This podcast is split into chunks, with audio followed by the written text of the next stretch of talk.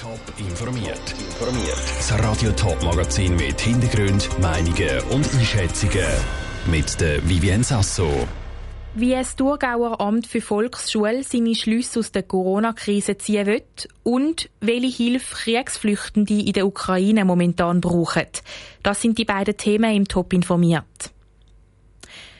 Wo die Corona-Pandemie vor zwei Jahren die ganze Welt auf den Kopf gestellt hat, hat auch die Redewendung die Schulbank drucken plötzlich nicht mehr funktioniert.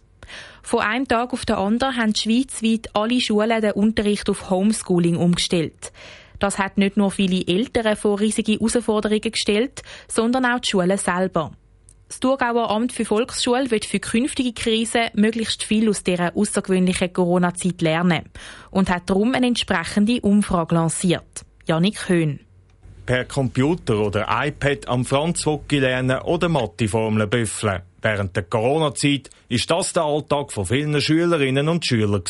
Mittlerweile ist der Unterricht wieder in den Schulen. Das Thurgauer Amt für Volksschule wird jetzt mit einer Online-Umfrage die Erfahrungen aus der Corona-Zeit zusammensammeln. Und zwar aus dem ganzen Schulumfeld, erklärt Beat Brühlmann, Amtschef vom Volksschulamt. Die Frage richtet sich grundsätzlich an die Schulleitungen, an die Schulpräsidien und auch an die Vorstände der Teilkonferenz von Bildung Thurgau. Und uns geht es vor allem darum, wir haben uns entschieden, am Anfang eine Taskforce einzusetzen, wo alle Bildungsverbände drin vertreten sind, inklusive auch die Sekundarstufe 2. Die Taskforce hat dann die Online-Befragung ins Leben gerufen. Die Schulleitungen und die Schulpräsidien sollen Wort kommen und ihre Erfahrungen aus der Corona-Zeit mitteilen. Samt für Volksschule, wo die in die künftige Organisation einfließen lassen, sagt der Beat Brühlmann. Wir möchten gerne herausfinden, was können wir im Hinblick auf ein weiteres Ereignis, was können wir für Learnings ziehen daraus, insbesondere im Bereich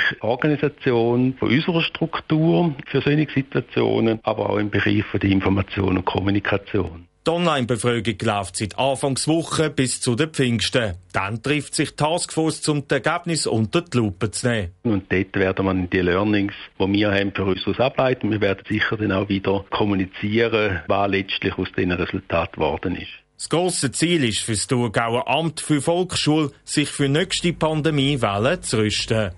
Der Beitrag von Janik Höhn.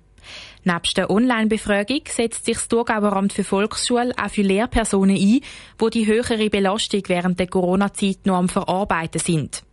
Das Amt empfiehlt darum den Schulleitungen dringend, die Belastbarkeit der Lehrpersonen weiterhin laufend zu beobachten.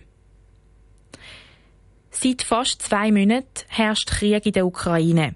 Seither ist das UNO-Flüchtlingshilfswerk UNHCR vor Ort im Einsatz. Auch in den Nachbarländern der Ukraine brauchen Geflüchtete humanitäre Hilfe. Wie die Lage vor Ort momentan aussieht, hat die Leiterin von UNHCR, Dominik Meyerberg, erzählt. Millionen von Menschen sind aktuell auf humanitäre Hilfe angewiesen. Fünf Millionen Ukrainerinnen und Ukrainer sind aus dem Land geflüchtet.